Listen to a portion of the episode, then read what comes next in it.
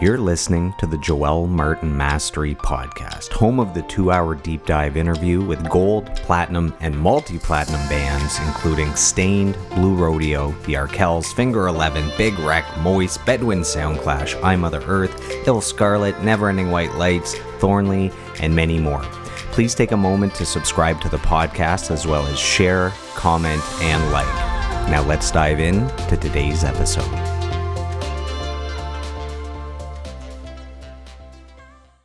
Welcome, everyone, to today's episode of the podcast. Thank you for joining us. We really appreciate it. We are joined by a very special guest. He's achieved a level of mastery as the keyboard player and backing vocalist for the eight times platinum band Moist. So, welcome to the podcast, Kevin Young. Kevin, how are you? And is it true that you are a recovering comic book addict? I am. I was uh, I was quite fond of comic books when I was a kid. Um, you know, uh, my my mother actually, I was I was afraid of the water when I was a kid, and my mother actually got me to dunk my head and learn to swim by, you know, if you put your head under the water, Kevin, I will buy you a comic book. Uh, so yeah, and then I got back into collecting comics when I was uh, in my teens, and and just had to stop. I just had to stop. Uh, and now we've got you know the movies, the the whole nine yards. So uh, I get my fix elsewhere. And and what do you think it was about comics as a kid that uh, that got got you into it? You know, I, I don't know exactly. I, I was always into uh, science fiction and and uh, and into you know, spend hours watching the sky with a buddy of mine when we were kids. You know, hoping to see a UFO or something. You know, uh, so it was the escapism. But um, uh, I obviously learned to read in school, like like a lot of people did. But I learned to love reading uh, by reading comic books when I was, you know, six, seven, eight years old. And, and that's been a constant all my life. I'm a, I'm a, a voracious reader. So. And did you draw as well? A lot of people love comics and and it, it gets them into drawing superheroes or that that wasn't a gateway drug for you into drawing. Uh, no, I, I, was never particularly talented in that direction. I would, I would, I, I did try, but, uh, but I, it was, it, it wasn't my passion. It wasn't something I felt that I was terribly good at. Having said that, I, I have doodled a lot over time as a, as a way to kill time. Awesome. So I, I, like to start the interviews by sharing with our listeners how the guests and I ended up here today, just to show the power of of of of networking, of building community, of fostering relationships. So in our case, uh, back in June of 2022, on episode number 60 of the podcast, I had your bandmate Jeff Pearce, bassist for Moist. I had him on the podcast for a two-hour deep dive interview after that you guys release your your album end of the ocean i had that in my uh, episode number 84 so the top nine albums of 2022 so between those two things we ended up in the same universe online where you would get tagged in certain things and then in the last few months uh, i started bringing out moist guitarist uh, Jonathan Gallivan to play hockey with me. So now I'm like really in the moist universe. And he said to me, Hey, I've been checking out some of the podcasts, love it. Uh, you should really get Kevin on because that guy's got a bunch of awesome stories.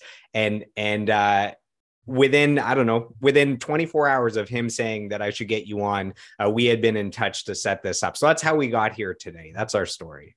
Yeah absolutely. And uh, and that's nice of johnny to say. I hope i won't disappoint Oh man, I I just you know you shared a few little stories with me, so I know there's lots of good stuff on the way, and I wanted to kick this off powerfully. So I got some kind words sent in from Jonathan Gallivan himself. So here are some some kind words from your fellow bandmate. This is what Jonathan says. He says, "I've never known anyone to take as much time perfecting the tone and quality of their sounds than Kevin." And I think that shows on any recording or live performance he's involved in. He cares a lot about how his components fit within the context of the songs. And that's been such an important part of any Moist or David Usher song, to be sure. I've spent many hours on tour buses and in dressing rooms with Kevin, sharing ideas, heartbreaks, frustrations, and much laughter. I consider him one of my best friends, even though his nickname is the Little Dark Cloud. You'll have to oh, you'll have to yeah. tell me about that. And he says you should ask him about that one. So that's from Jonathan. Uh, those are our kind words, and I appreciate that because John is uh, uh, John is, uh, you know, John was is is the, the one of the, the new guys in the band because he started with us in 2013. Um, you know, uh, Mark Makoway being our, our long time and original guitarist. But John and I, over the course of the of years and years, have spent probably more time together than I maybe spent with the other guys in Moist because we've toured so much with David's solo uh, work as well. Isn't it crazy that he's the new guy in the band? He's been in the band for a decade now. Well, yeah, exactly. I mean, it's like he's the new guy in the band, and Francis Filion is is our our uh, our, our, drummer. But uh, again, both John and, and and Francis played with David's solo act as well. So we're we're going to do a full 2-hour deep dive. We're going to go through your your life, your career, your discography, and I'd like to take it back to the very beginning just to show our listeners that there's this huge journey. It's like you weren't born into this platinum band Moist. It's like there were struggles and and and dreams and challenges to overcome. So let's take it all the way back to the beginning. Where where does this love of music come from? Are are there any earliest musical memories that come to you when you think back to the beginning? Yeah, there, there are a few. Um, so as, as, we were discussing prior to this, uh, my folks are, are were preachers, and uh, my mother was uh, a piano player, and they would often, uh, when they were doing meetings, uh, I would I would you know listen to my mom play. She'd play at home, and I remember she always told me she couldn't improvise, but you would give her a melody, and uh, she would be doing this, this comping with her left hand that was just incredible, and it fascinated me. So that I think early on watching both my father and my mother sing and play, uh, that was a big thing. Um, and and actually, some of my earliest memories of watching them perform uh, was in in prison because they worked in correctional services, and so they did meetings in the penitentiaries in Kingston. And uh, so uh, they would, uh, back in the day, in the minimum security prisons, they were allowed to bring me so I would hang out with the uh, with the fellas during while they played. Yeah. And, and, and one more thing I should mention, we also had a lot of them being in that line of work. We had a lot of interesting house guests, and I remember they had a Christian band staying with us. Um, uh, and I, I can't remember the name of the band, but I recall talking to them while they were all getting ready for their gig in the washroom. One guy's shaving, one guy's poking his head through the shower, uh, another guy is getting dressed. And when you had asked me that question, it was one of those things that it's one of my earliest memories of what it meant to be in a band. And, and that stuck with me.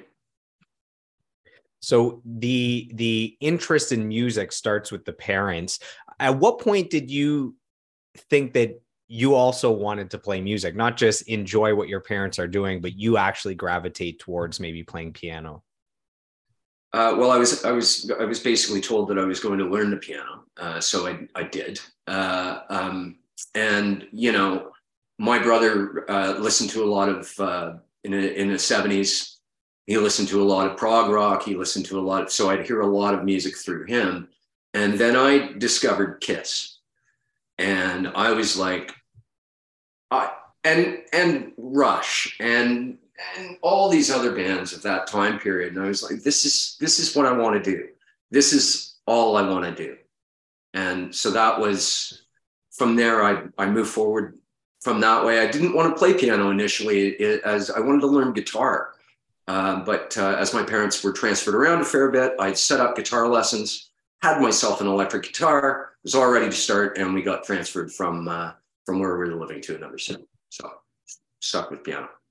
You know what's funny is uh, so I'm going on a hundred interviews now, and Kiss comes up more than any other band as an influence that got people started, and it's it's guests of all ages. I mean, I have, you know, Anthony Carone from the Arkells, and he's saying it was Kiss, even though he's quite a bit younger than a lot of the other guests.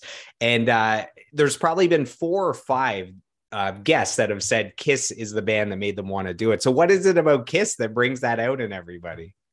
I, you know, I, I, there are a lot of different things. Initially, it's just the the madness of of the makeup and the fire breathing and the blood spitting and the you know and the and the staging. I was a big Alice Cooper fan as well, so all of that was you know uh, very important for me. But but it's the songs too, because those songs when you when you listen to them now, they they kind of still hold up. They, they you listen to some of those classic tunes, and and you're bobbing your head. You're yeah, this is I, I don't know. It was just it was the whole package. It was unlike anything I'd seen before, and Kiss was like a gateway drug into uh, you know into other bands that were more theatrical and and and uh, more musically experimental and you know just after I saw that as a kid, I just wanted more. I saw the most random uh, double bill that had Kiss on it, and and I know Moist a few years ago played Blues Fest here in Ottawa. Uh, so I was at Blues Fest. I don't know. 15 years ago, and I saw Ice Cube, the rapper, open for Kiss, just to show you how wild some festivals are. We have actually opened for Kiss. Uh, we uh, we played a show. I want to say in Calgary or in Edmonton, and it was us, the Cult, and Kiss and uh, Francis, myself, Francis, our drummer, myself, and uh, our then bass player, before, when Jeff was taking a break from the band, Lewis uh, Set, snuck into a picture with Kiss. And I was right beside Gene Simmons, and I was like, I, you know, I, I couldn't help myself. I look, I, I'm such a big fan. I did, you know, I did the whole thing, and uh, it was this long receiving line of pictures they were doing, and all Gene said was. so that was my brush with one of my childhood heroes. That's amazing. I'm glad it lived up glad it lived up to the hype. Um, so so you learning to play piano uh, with your mom as a piano player was that your first teacher? You were learning from her? She was my first teacher. Yeah absolutely. Okay. And and was it basically it was her that taught you and then you got good enough to go on your own or did you have other teachers along the way?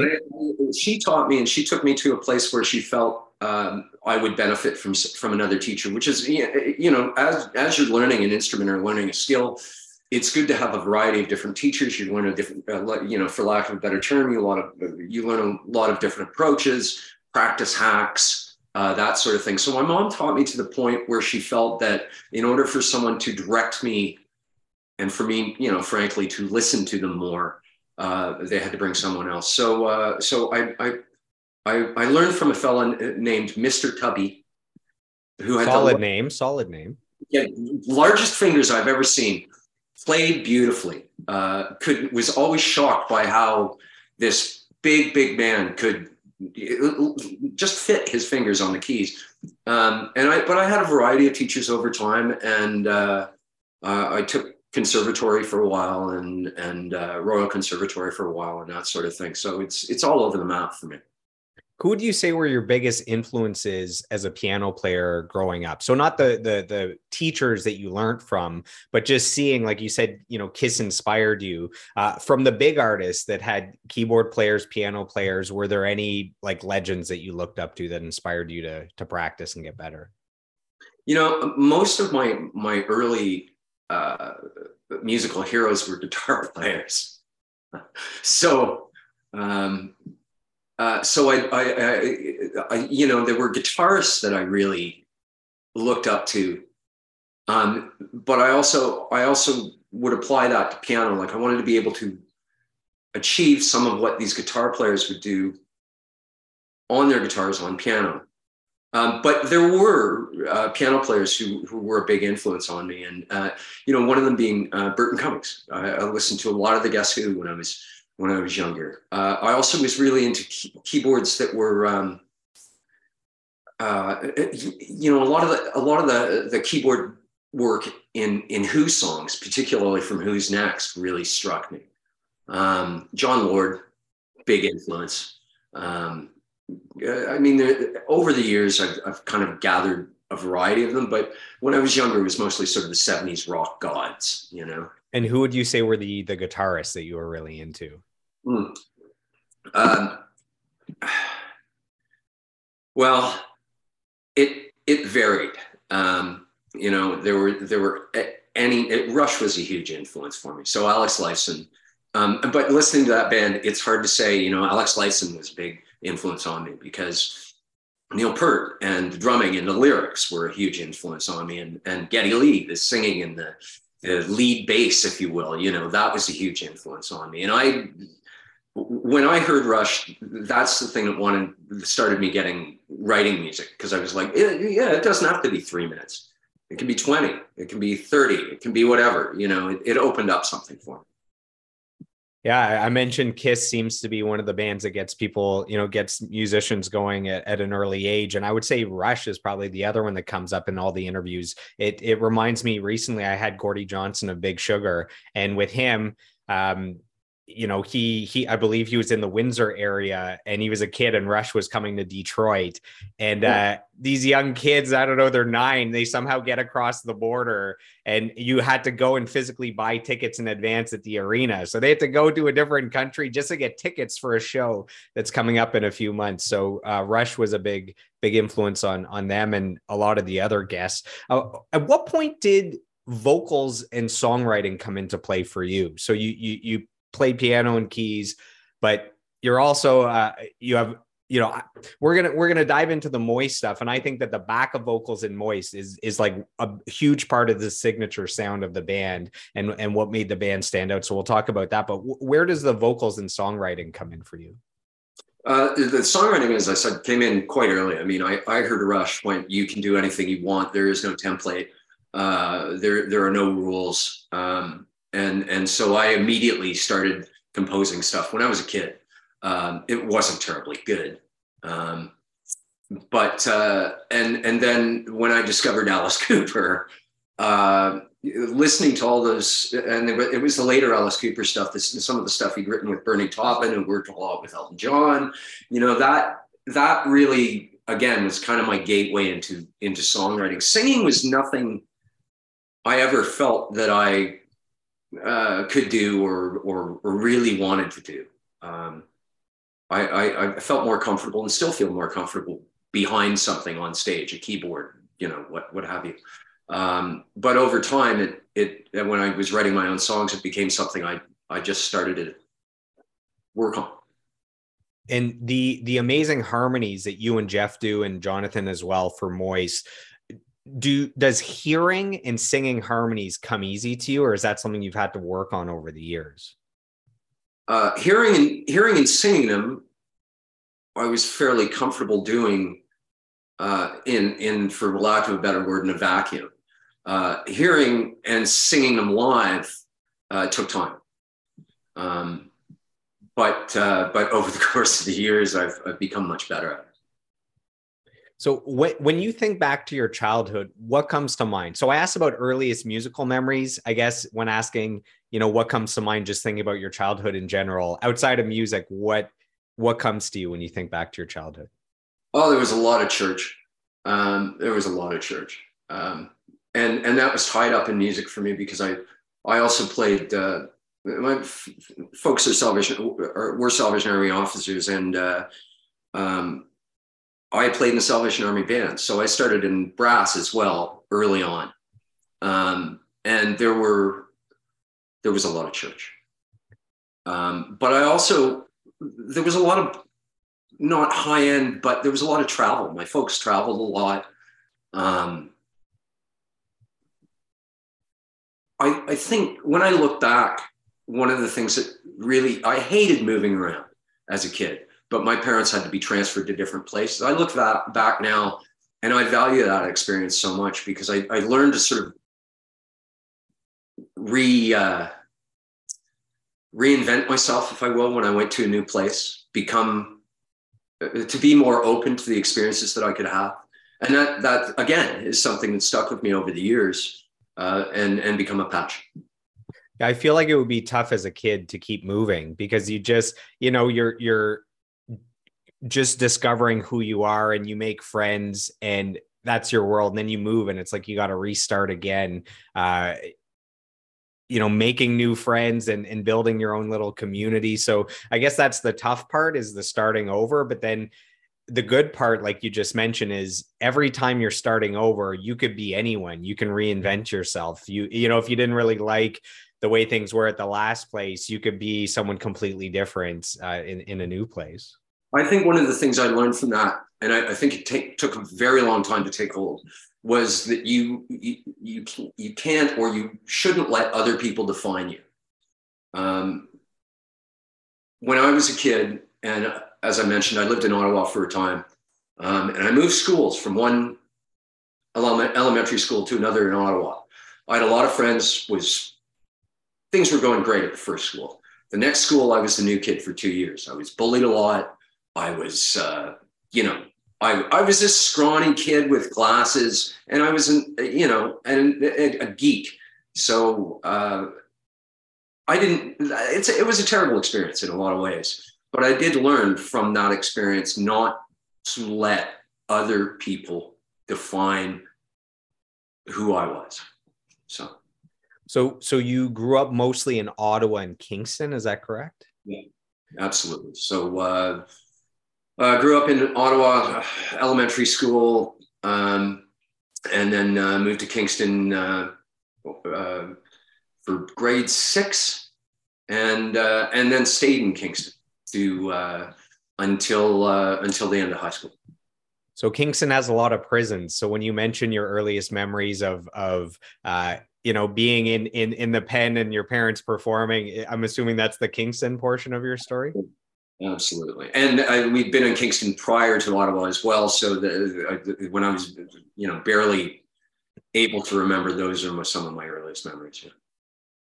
So when we scheduled this interview, I put out the bat signal to Moist fans, seeing if they have any questions that they would like me to ask. And we have some questions sent in. And here's the first one. So this is from Vero Pocket, a nice good French name. Her question is Do you have any weird or funny stories about your time touring in Ottawa? And I don't know, maybe she doesn't know you actually lived in Ottawa. So just any Ottawa stories or I guess touring stories uh, being in Ottawa performing? Well, I, you know, I, I, remember when in the early days we'd go to Ottawa, the bars would close, and we'd head to Hull. So I mean, we basically embraced what a lot of people in Ottawa did uh, at the time. Um, yeah, I, so I have one, and I, again, I hesitate to bring this up, and I, it was late moist, I believe, uh, and uh, my brother, who is nine years older than me, decided that he would try stage diving one night, and uh, now, I've been in the crowd. I admire him for this because I've been in the crowd and I don't like it. It's it, it's no, I'm not a stage diving guy. I love going to hardcore shows. I love watching people stage dive. I love catching them, moving them around, but I didn't want to be the guy in the air. And uh, yeah, I think I think people just by that point, stage diving was starting to trail off in moist shows a bit, and uh, let's just say that it, it was a it was a rough landing. Oh man, I uh, I, I remember crowd surfing for the first time, and I learned my lesson on the very first one. Uh, for some reason, I had like a pocket full of toonies, and I decided it's the right time to. Uh, you know, to crowd surf, and let's just say that right away, the the the toonies, um, yeah, they all left my pocket. I, I, that was a lot of money I lost back then. You know, with inflation today, like I could have put a down payment on a house. So I don't know that I ever crowd surfed after that. Yeah, I've I've watched some some professional crowd surfers do it, and uh, one of my favorite memories being uh, Country Dick Montana from the Beat Farmers, uh, getting brought all the way back to the bar at the Commodore in Vancouver, and him yelling partway there and kind of summing up how I feel about being in the crowd. Him yelling, "Hey, let go of my boot! Somebody get this asshole off my boot!" So that's funny. Uh, if I were to ask you as a kid what you want to be when you when you grew up, what would you say? I don't know at what point the musician dream kicks in, but as a kid, if I ask you what you want to be, until the age of about five, I wanted to be uh, in the actual army. I don't know why. I don't recall. Um, but that was a, a short term thing. And, and after that, I, I wanted to be a musician. That was all I ever wanted to be. So while while we're on the topic of Ottawa and Kingston, um, you you have a story about playing at at Carleton at, at Oliver's Pub. Uh, do you want to share that story now? It was something. It was in the winter. Do you know what I'm talking about? Oh, I, I do. Yeah. So, uh, so we did a lot of dubious traveling back in the day when Moist started out, and uh, uh, we had this we had this van that occasionally broke down, more often than occasionally. Um, and I, but I rarely felt fear about heading somewhere in a van. Uh, and I, but, but I specifically remember this one night we played Oliver's, finished the gig. It's about what one, two in the morning, and we're getting ready to drive straight to Thunder Bay. And I think we had to be. I think I think the gig was the next day, so it's a 16-hour drive. So uh, it, might have been the day after. I can't remember, but I was terrified. And we had a discussion about it and uh, uh, and we set off into the night. Um, and i don't know if it was that trip or another trip where we started discussing uh, you know everybody would sleep wherever they could in advance. Some people would sleep, sleep on a hump. Some people would sleep on the base cabs in the back um, there were jokes about having to take us out of the van with a vacuum uh, you know things that you wouldn't think you'd want to spend a lot of time thinking about when you're touring, but we did. Uh, and it, it, came right down to at one point, you know, so if we did get stuck somewhere, who would we eat first? Um, and and you know, and I'm happy to say that was Jeff, not me. So whoever has the most meat on their bones, I guess, would go first. And whoever is most likely to put up or be overwhelmed in a concerted effort to uh, you know, to make them dinner. I guess I guess to move away from uh, cannibalism, we'll we'll ask uh, if I were to meet you at 12 years old, who would I be meeting? Who is Kevin at 12? I think you would have uh, been meeting a a nervous kid. Um, you would have been meeting someone who was who was very geeky, very into, like I say, comic books and science fiction and and who spent uh, I spent a lot of time uh, in my own kind of world. You know, uh, I had friends. I had a lot of friends, but I uh, but I but I was in I was a nervous kid. And when we're talking uh, science fiction, are we talking Star Wars, Star Trek, Dune? what are you into? Star Wars, Star Trek, Dune, all of those. Uh, early on, uh, I read a lot of the, you know, Isaac Asimov, Robert A. Heinlein, that sort of thing. That, that you know, that, that, was when I was a kid. I was always looking for uh, books that, you know, I started reading the Foundation trilogy when I was by Asimov when I was probably about ten.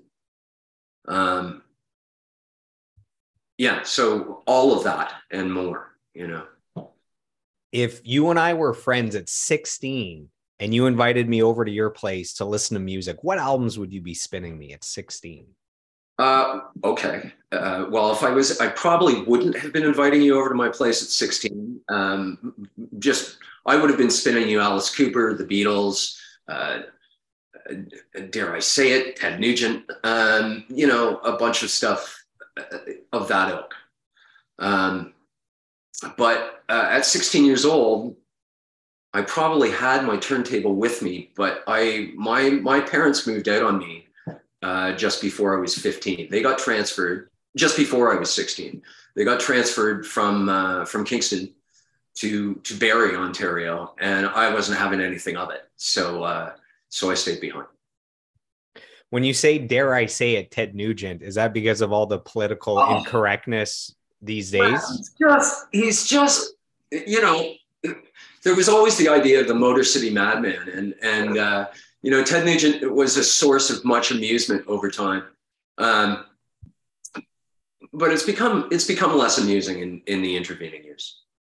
Yeah, it's a little scary. You you can't deny the man's musical talent, but uh... no, and the and the the the whole uh, the whole swinging from ropes on stage and loincloth. I mean, yeah, uh, but you know, yeah, that's not to go too far into it.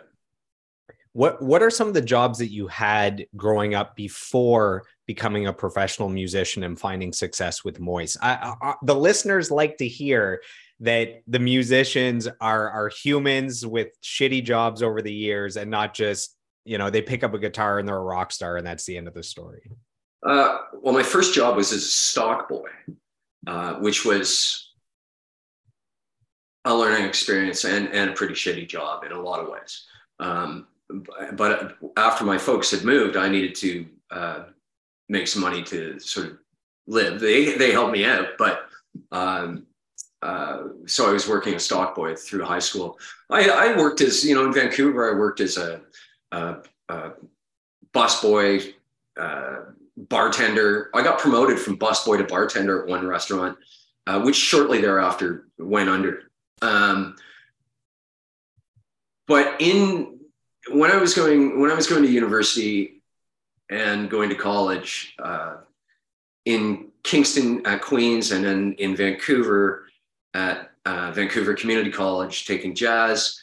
Uh, I worked. I would go to the job boards, and I would gather gardening jobs, digging out stuff, moving gravel, whatever. Didn't matter.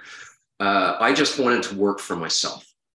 Uh, and by having a whole bunch of these little gigs, uh, I, I, was able to, you know, uh, not for for a very long time, not have to work for an actual boss, except for people who that afternoon I was hauling gravel into their backyard so they could do a patio or something like that.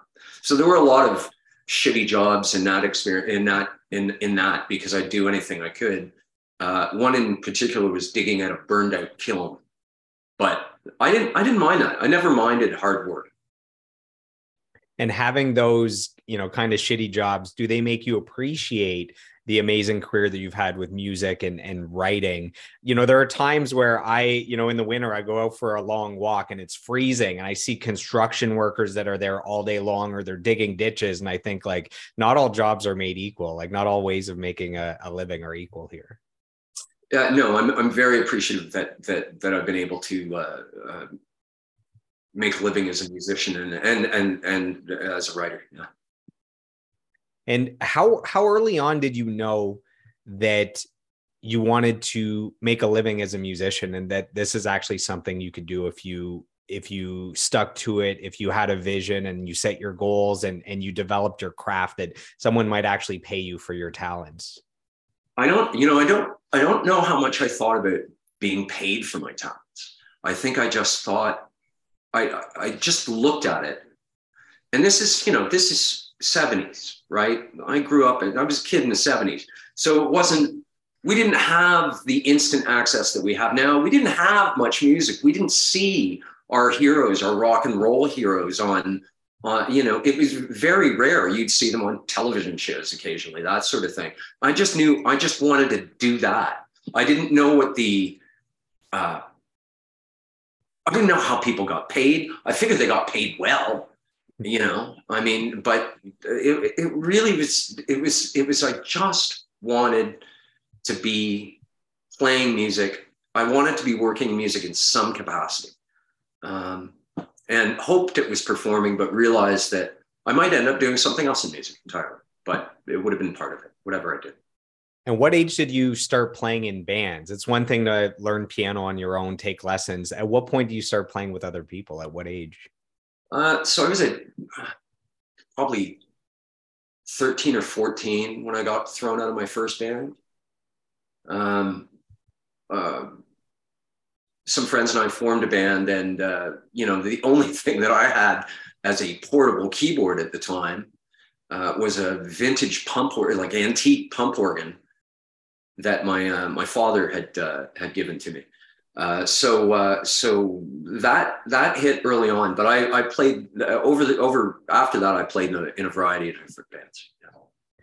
Our listeners love to hear the names of bands that musicians have been in before the band that they're known for. Uh, can you think? Can you just rapid fire through band names? Uh, were there any ridiculous ones? Any funny ones? Any memorable ones? I wish I could remember that, that my first my first actual band was a reggae band, and I can't remember the name of it. But uh, the other ones, uh, let's see, the Vanishing Waves. Um,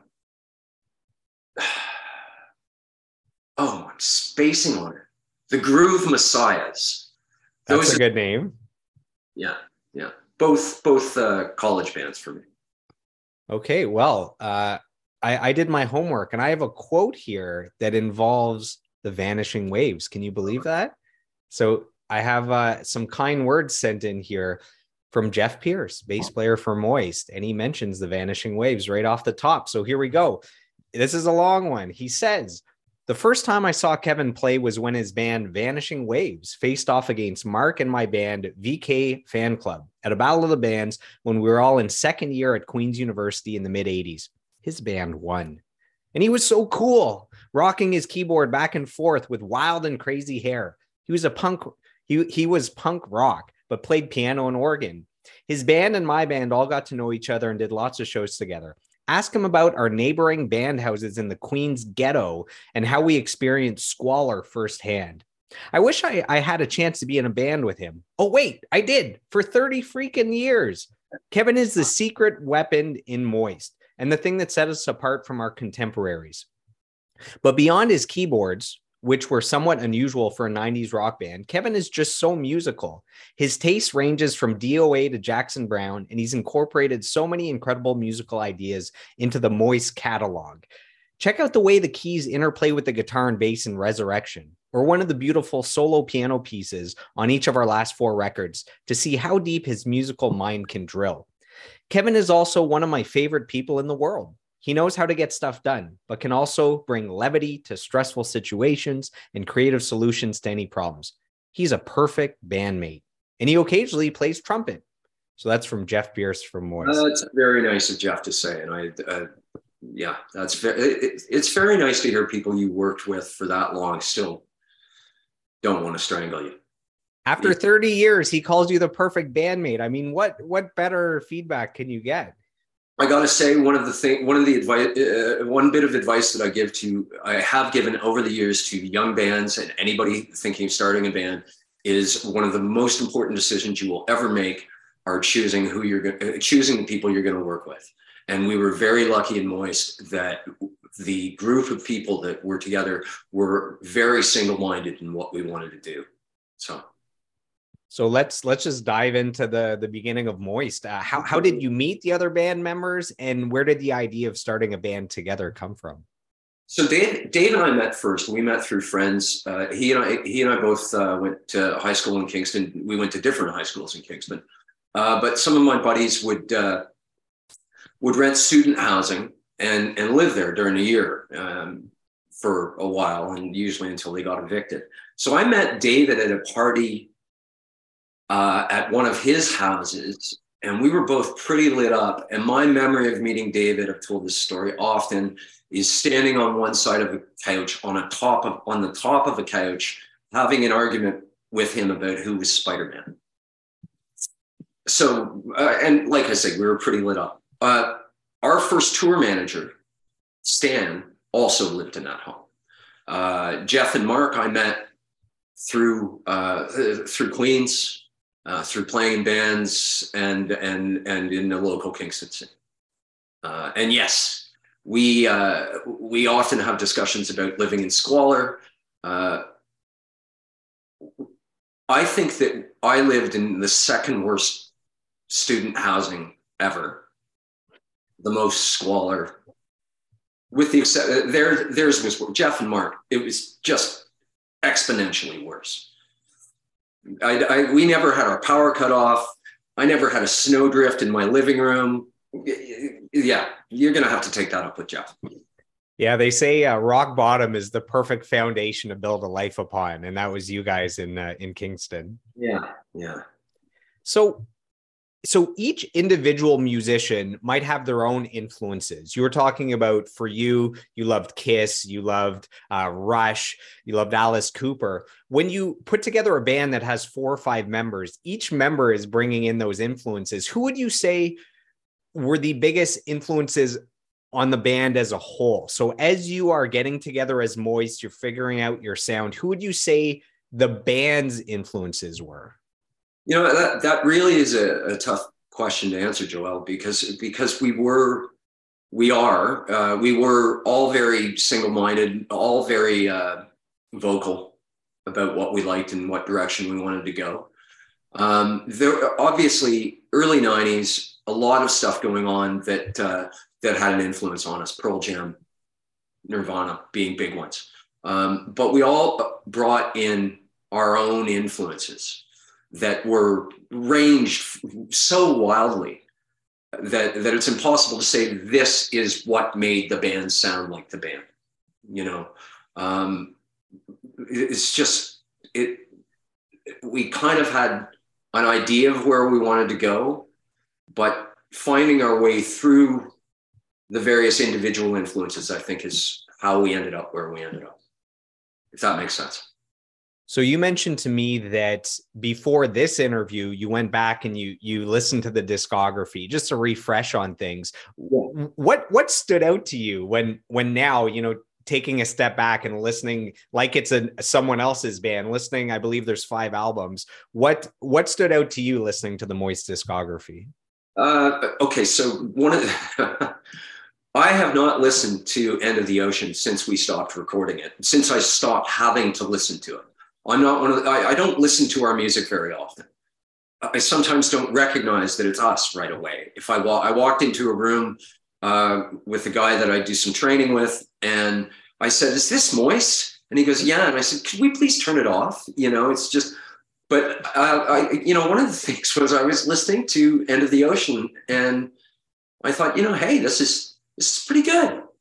Um, and uh, having listened to it on the heels of some of the earlier records, uh, it it did seem like a bit of a throwback in terms of the way that Mark, who produced the record, Mark Makoway, wanted to capture kind of a bit of what we used to sound like.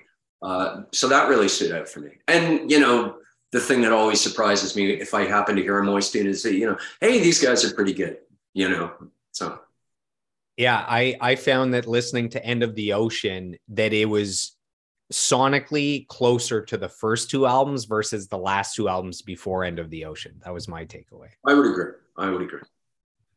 Um, so I've, you know, because of the Jeff interview, I listened to the discography multiple times. And then with this interview, again, I went back, listened to the discography multiple times. So what stands out to me uh, first is David's vocals. I mean, that's something unique that stands out right away.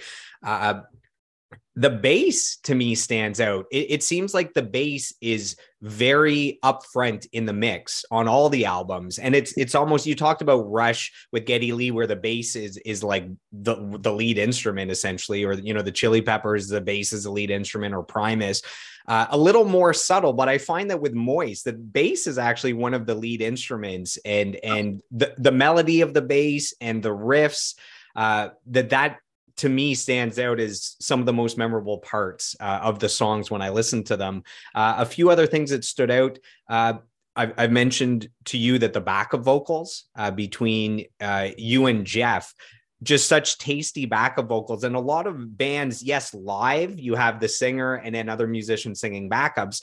But a lot of times in the studio they just get the lead singer to do his own backup vocals. So to me it stood out on record that it was never david usher doing his own backup vocals and that you guys were doing that. And the last thing that stood out was uh, just like jeff mentioned that you on keys you were like a secret weapon uh, for moist because other bands in 94 96 um, you had your Pearl Jams and your Nirvanas and your Soundgardens and your Alice in Chains. And then there's this band that sounds in that universe, but this amazing keyboard playing, piano playing, and a lot of it had there's like a classical vibe to it that somehow works with with the heavy music. So uh, any any responses to my takeaways from listening to the full discography? Yeah, I, you know the, the keyboard thing is interesting because we did have people that would look at the band and go, "Ooh, what's that?" What's that doing on stage? Uh, and I always used to joke that I was in the 90s, I was lucky to be on the stage instead of under it. Um, and obviously, a lot of popular music at the time was guitar driven. But yeah, uh, but a lot of the other alternative music that was around the time and pre that, you know, if you listen to Nick Cave and the Bad Seeds, if you listen to Ben Folds Five, uh, there there was a lot of just as a couple of examples. There were a lot of bands that were pushing the envelope in different ways. It's just that what happened to hit was more guitar based. Uh, as far as backing vocals, you know, Jeff, I can't say enough about Jeff as a musician. Um, he's he's he's an excellent songwriter. He's a wonderful lyricist. His mel- his his melodic sense on, on the bass as well as as as well as on guitar, just in general, Um, but what really stands out, I really am sort of the second backing vocalist in Moist uh, in in the early days. One of the signatures of our sound, I feel, has and how was and and and continues to be this urgent, just I, I can't describe it. It's these urgent vocals, this tone Jeff has that no one else can quite cop. Uh, I can hit, you know, the same notes, but I will never have that tone in my voice. Yeah, I find that some of my favorite moments in Moist songs is when those backup vocals come in. And it's just, there's something about it that to me, it, it, makes those songs. You know, the biggest, to me, a lot of the biggest hooks in the songs are those backups come in and it's just this warmth that comes over me, you know, like I am, I am just content in this moment listening to this chorus it's something that we, you know, obviously, as you from end of the ocean, we'll get into this. It's something that uh, we've expanded over time. So, yeah. So let's let's dive into the uh, debut album. So 1994, Silver comes out. There's three singles. So you have Push, Silver, and Believe Me. So this was released independently first, and yes. then re-released major label with EMI. Can you talk about um, just for people that aren't super familiar with how the business of music works, uh, why was it independent and then major label after that? The same album. It's not two different albums. How does that happen? So uh, I'm going to go back just a little bit from there. Our first release was an independent tape, self-titled uh, cassette tape, um, and uh, we had some of that made it onto the record. Um, we sold that on tour well before we were signed to anything um, because we had convinced our agent at the time to get us out on tour. Um, through that and through our management, Keith Marianovich, who was a buddy of the band's, uh, we connected with various labels and EMI Publishing, EMI April Music Publishing. We came to Toronto on one of our first tours, one of our early tours. We played a set, and the entire music industry that had any interest in, in us went, yeah, don't feel it, except for EMI Publishing. So we had by this point recorded, they had given us a little bit of money to record. We'd recorded more.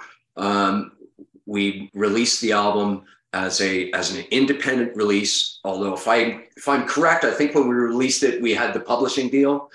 Um, and and then push take off, took off the music video? Uh, there was interest from American labels. There was interest from you know various Canadian labels, and and we ultimately signed with with EMI EMI uh, Music Canada.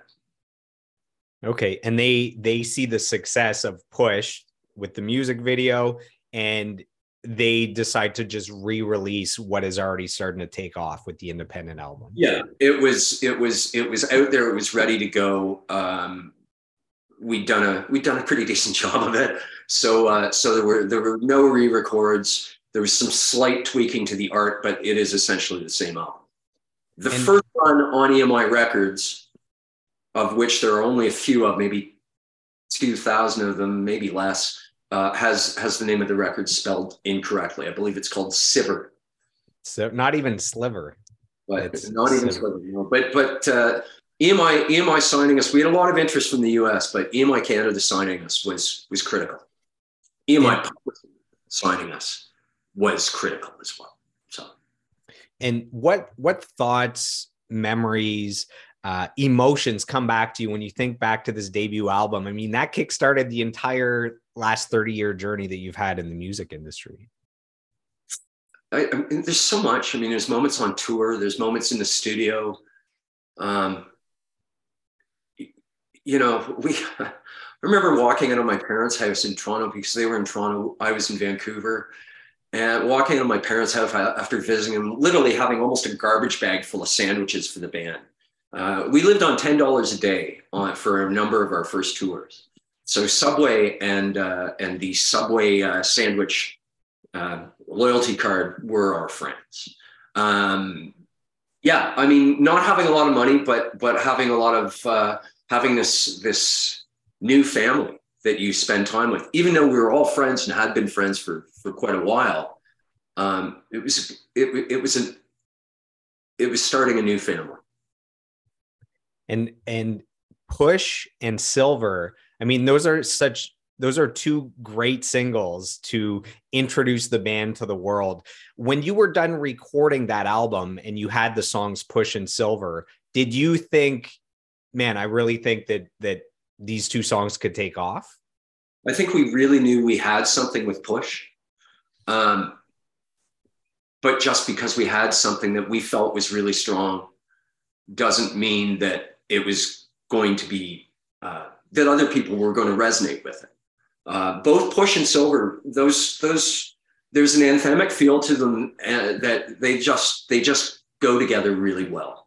Uh, I, I, you know I, I can't think of a, a better. Uh, we're lucky to have this song. Yeah, it, it's like the ultimate one-two punch for a band on their debut album to to break open the doors. I found.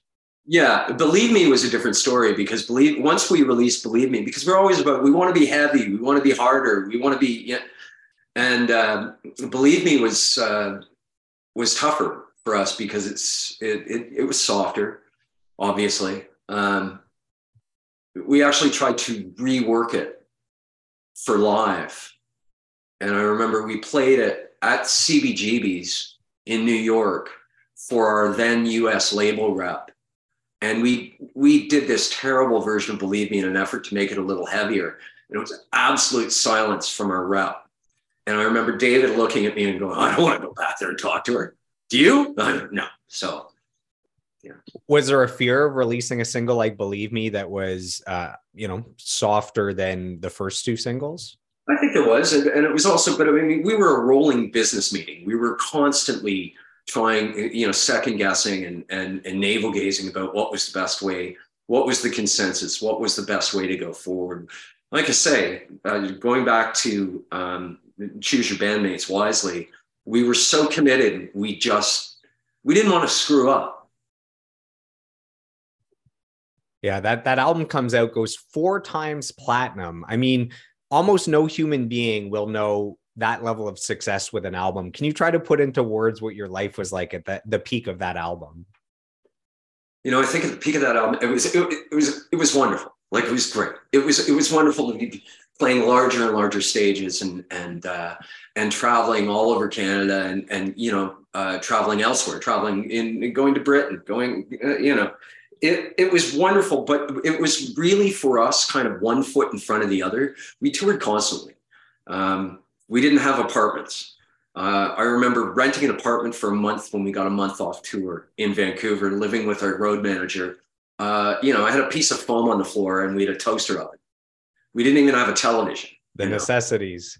Know? Yeah, it was like, you know, we're going to be out of here in a month. So I, I remember it as, you know, slightly, uh, there was kind of a level of squalor in the van and in the constant touring that uh, that that uh, maybe our, our our band houses when we were students prepared us for. And was it overwhelming to have so much success at such a such a young age, or did you feel like you were ready for it? Um, I don't. I can't say it felt overwhelming. I think everybody felt differently about it. Um, you know, I imagine it was more overwhelming for for David because being the face of the band, um, he he's going to experience a lot of good things, but a lot of negative elements to that as well. The, you know, the, the, suddenly not having as much privacy, not having, uh, you know, being constantly recognized, that sort of thing. But it was, uh, we loved it it wasn't a matter of are we ready for this? Are we gonna you know it was just this is what we want to do. But what happens next? What do we do next? Hey keith what do we do next? Right? Yeah, uh, what's on the schedule today? What's what do we do? Like we had to we had to finally with silver we had to put a pin in the balloon and say we cannot tour anymore. We actually have to go back and make our second record. Is it true that silver cost like $4,000 Canadian because you guys recorded it yourselves before it got picked up by a major label? Probably not. Um, you know, I'm sure that it, uh, it, it didn't cost much. Uh, in terms of what we actually laid out as a band to record it, yeah, it could have been about four grand. Um, I mean, the, the, making the record, the bones of the record, that's fairly accurate actually, because we would sneak into Eighth Avenue Sound at night, record, get out, go back in whenever we could. I mean, we we didn't have any money, you know. Back back in the mid '90s, where labels were making more money than ever. The budgets they had for albums were insane. So I I think that if the album cost you guys, let's say four thousand dollars, and it went four times platinum, that might be the most financially successful Canadian album of all time. What do you think? I have no idea. I have no idea. There were a lot of albums that uh, that did, uh, uh, you know, sold a lot of records. Uh, it's quite possible, but they might have cost four hundred thousand dollars to make, right? So they, even though they might have gone six times platinum, they didn't get, you know, as many times a return on investment. But when you start factoring it, sort of this is the this is the jaded guy who's been in the industry for a long. When you start factoring factoring in all the marketing money that went into making videos and all the marketing to drag the band around and do, you know, and David, we stopped mid tour. David had appendicitis. He was out of the game. They sent the rest of the band around to talk to radio stations. All that travel, all that tour support.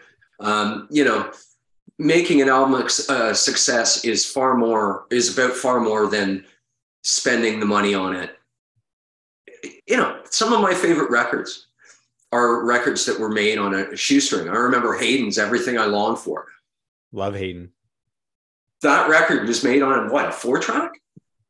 And, you know, that, that uh, it, it, what goes into a record is so much more than, I, you know, I hate to say it, than just the recording. Yeah, I, I think the low budget Hayden album that that's a part of what made it so endearing with the style of music. Absolutely. And and just the the songs again it comes down it comes down to song. It always comes down to songs. You can spend a ton of money and if you don't have the songs it's not going to help you in the least I think Facebook knows I'm a Hayden fan because I keep getting targeted. I think he just released a new album or he's about to release one. So Facebook's letting me know I, I need to check that out. Yeah, yeah. I think Facebook's right on that. Uh, wrong on so many other things, but right in so on that. So the this debut album going four times platinum, it's still to this day the band's most successful album.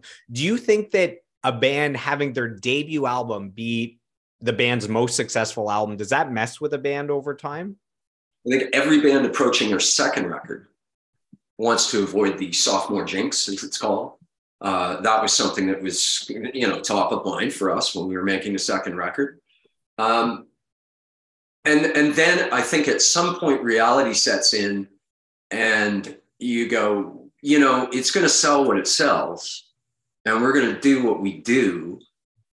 And if it's not as popular as it once was, or we're not as popular as we once were, or we make a record that tanks, you know, that's that's kind of the gig you signed up for. Um, do you worry about it? Yeah. But aside from, you know, doing your best to talk what you do, there's there's very little you can you can't control what people are going to think of your records. You know.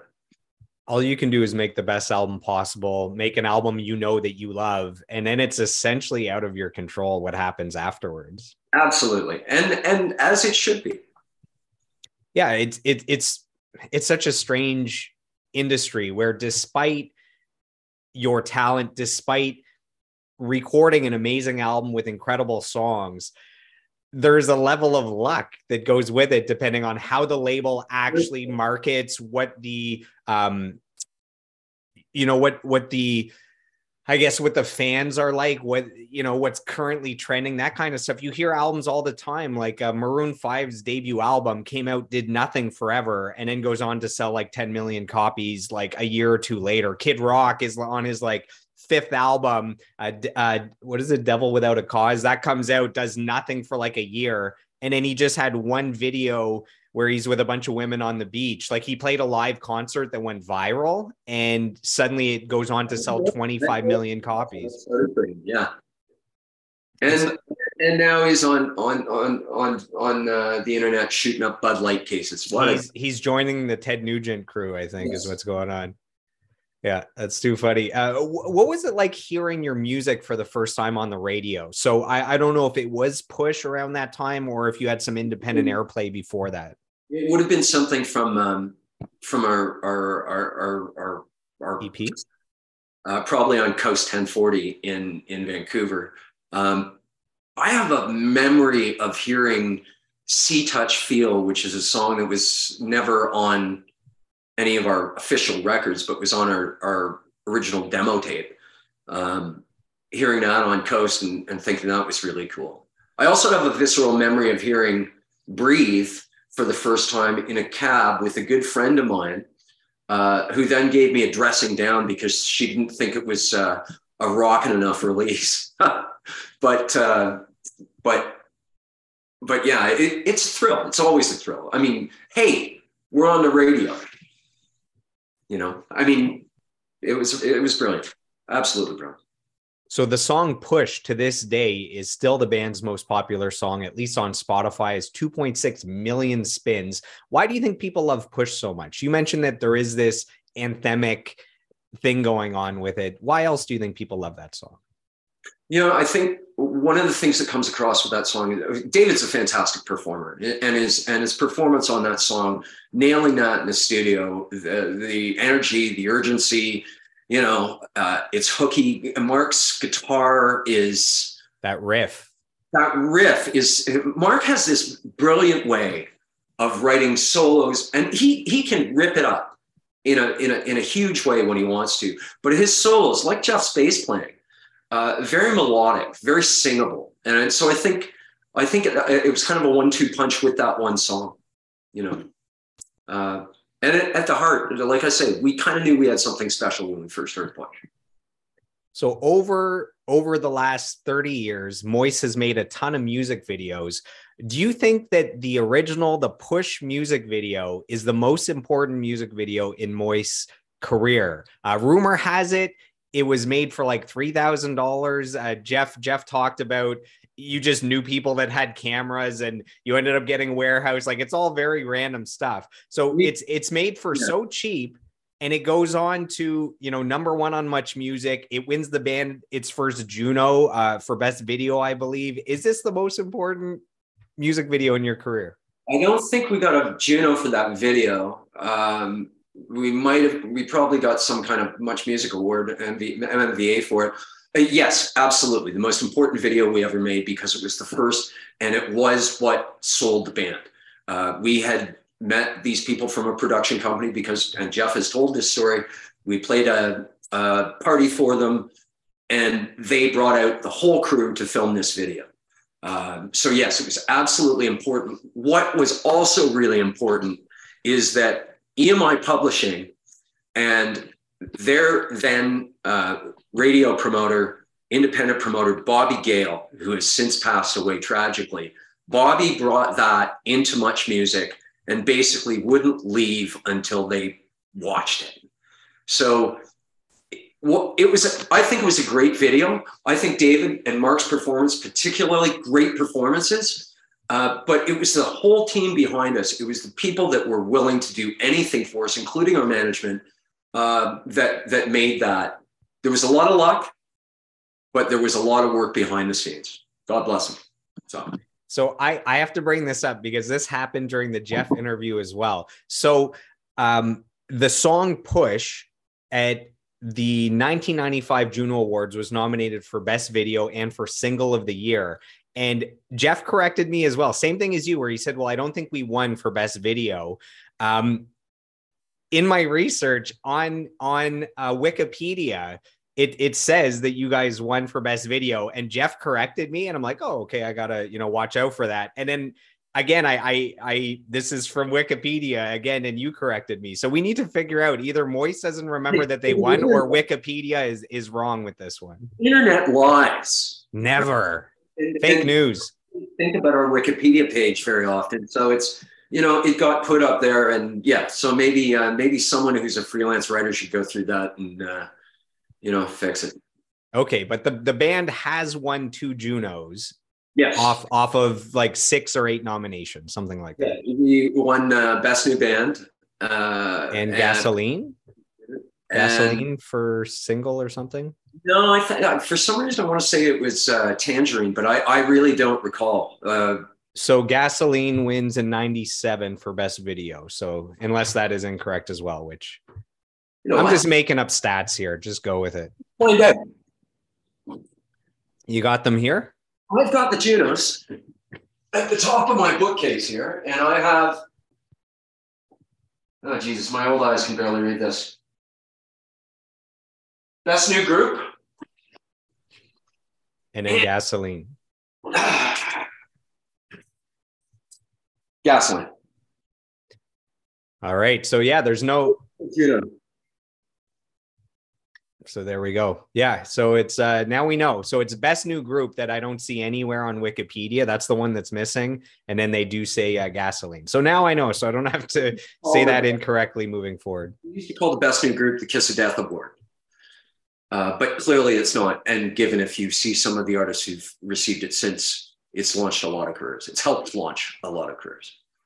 So as we wrap up talking about the debut album, so that came out in 1994, which means that next year is the 30 year anniversary. Uh, I know you had a 25 year anniversary. Uh, you guys went out on tour. Uh, anything for the 30 year anniversary? Anything planned? What do you think? No plans right now. No Okay. plans for the 30 year anniversary, although uh, there have been some discussions about what to do about the belated 25th anniversary of Creature. So honestly, I, I have no idea what we're going to do next. No worries. Uh, we have a fan question. This is from Elizabeth Moon. I'd love to ask Kevin what his favorite Halloween costume of all time has been. As I know he loves Halloween, and I'm sure he's dressed up in some extravagant costumes. Elizabeth Moon. Okay. Demon priest with a snake through my body was pretty good. Couldn't get the makeup off afterwards, though. Uh, I think my favorite Halloween costume of all time, I dressed up as Alice Cooper when I was in high school. And I- if I do say so myself, it, it was pretty faithful. I'll That's have, I'll have to I'll have to post the photo to my to my Instagram.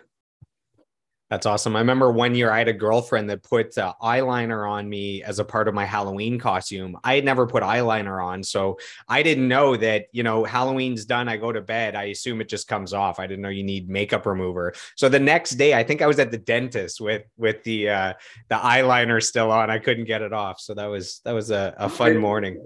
I know we're I know we're taking time talking about stuff, and I don't want to go off piece too much. The first time I saw the Rocky Horror Picture Show, I let a friend and I let uh, a couple people in line do kind of a domino face, or one side a Harlequin kind of thing, you know, one side black, one side silver or white. Um, and this friend and I, at about you know four in the morning when we got home, we're both in our individual bathrooms going, "It won't come off. It won't come off." So That's No. amazing. That's amazing. Next album, 1996. You guys released Creature. There's four singles Leave It Alone, Resurrection, Tangerine, and Gasoline. Debuts at number seven. This is a top 10 album, three times platinum. And I have to share a story. So the first thing is you can see the album cover here. Uh, so this is my my wall of fame. These are my 12 favorite albums from guests that I've had on the podcast. So going back to the Jeff episode, I got that album up. And this album is actually one of the most important albums in my musical history because I was just 11 years old when this album comes out. And I remember I had a CD Walkman and I owned just two albums. I had Moist Creature and I had Bush Razorblade Suitcase, which I believe both albums came out in 1996. And I would be on tour buses for hockey going to tournaments. And I just had the two albums that I would go through one after the other. And this album it just felt important there was like an epicness to it uh, something about the sound it just it just felt important and it felt like i was i was a part of history so i wanted to share that with you the how far back i go with this album That's wonderful to hear. That's the kind of impact on people that it- it's so always a pleasure to hear. Yeah, I always thought uh, so. Up here, I have Staind Break the Cycle. So I was 16 when that came out, and that was, you know, one of the first albums that I purchased with my own money that I loved. I felt like the lyrics and the singer, uh, Aaron Lewis, that they were singing to me. So just with, you know, our memories they're not all accurate. And I I always thought kind of the first album I really got into was that one. And it was only when going back to uh, listen to Creature for the Jeff episode that I realized that you know the Creature album I loved and it predated that one by by about uh, you know four or five years. So I go way back. Way back it, with Creature here. It's it, it was uh yeah, that was a that was a, that was an interesting record to make. Very different from our first, obviously. You know, uh, it was our first, really, our first major label record uh, with a major label budget. I was going to say you can hear. Um, I believe there's a huge step up in sonic quality on that album from the first album, and is that because of the budget? There was more money for better studio, better equipment, engineers and producers, mixing, mastering, all that stuff. So we worked with Paul Northfield on that record, and Paul uh, as an engineer and as a producer, his work. I mean, Paul worked with Rush. Paul's worked with. Oh, I can't even begin to uh, list the number of bands, important bands he's worked with. Um, so yeah, we recorded a good chunk of Creature at Morin Heights, the studio in Morin Heights before it was closed. Uh, we got our drums up there. We did some ac- uh, acoustic piano up there, and then went into. By this time, we're in Montreal into a little uh, studio in on the plateau. But yeah, it, we had more money to do it, but we also had um, we had a guy with us that had made a lot of records before, and you know the band had been playing now for several years, touring relentlessly. We were a lot tighter, a lot sure of what, a lot more sure of what we wanted to achieve. So in in my opinion, uh, I believe it's the band's best album. Is that the universal consensus that you hear from Moist fans, or the favorite albums are all over the place? I have no idea. Most people's favorite albums are either Silver or Creature. Uh, although I have pe- heard people say, you know, my favorite record is Mercedes. Uh, but but those first two records were the ones that that really really hit home with people. So the first single, "Leave It Alone," is still to this day the band's highest charting single. They it, it charted at at number three. What's that? No idea. There you go. Uh, well, I, am just spinning some facts for for the for the fans here that don't know. And uh, Resurrection. So I was able to find uh, a review from Billboard uh, for this the single Resurrection, which to me that was my favorite song off of Creature back when I was 11. I remember rocking that song pretty hard. Uh, so Billboard reviewed the song favorably, calling it a killer slice of pop injected angst and as lyrically intelligent as it is sonically striking. I thought you would enjoy that review. It, it it's it's lovely. Uh, it's I, I don't recall reading that review, but I tend to rem- remember the uh, the uh, brutal reviews more than I remember the good reviews. But that's you know it's a lovely thing to say. I had uh, I had the the original drummer from Papa Roach on the podcast, and when I shared a few nice reviews with him, he said the exact same thing. He's like, "Man, where were you with those reviews back when they released them? Because all I remember is them calling us a horrible band, and this is a terrible album." Yeah, yeah, I, I, it's it's you remember the bad reviews, but the, the bad reviews also really motivate you. You know. Yeah, I've I've heard it takes I think 10 compliments to negate just one uh, you know something negative that's been said that's the way the brain works is you need 10 positives to offset one negative. And i think it's a survival mechanism that something negative could be life or death. So that's why you you zone in on it and you remember it. I i, I also remember some of the negative reviews being very well written uh, and they took their time with those no, I, one of the first reviews from Toronto, I, I, I, I, used to remember it verbatim, but I do remember it, being them saying something like, uh, "Remember that episode of Family Ties where Mal- Mallory goes to the home Strawberry Bowl homecoming dance, and there's a band playing? Well, this is that band." And uh, that was a review of us live at Lee's Palace in Toronto. Oh man, so so Resurrection, great single, super popular, one of my favorites. You actually have a story that we almost had an album, we almost had a creature album without that song. Is that correct? Well, no, you didn't almost. Uh, you uh, because we uh, we the second record was tough to write.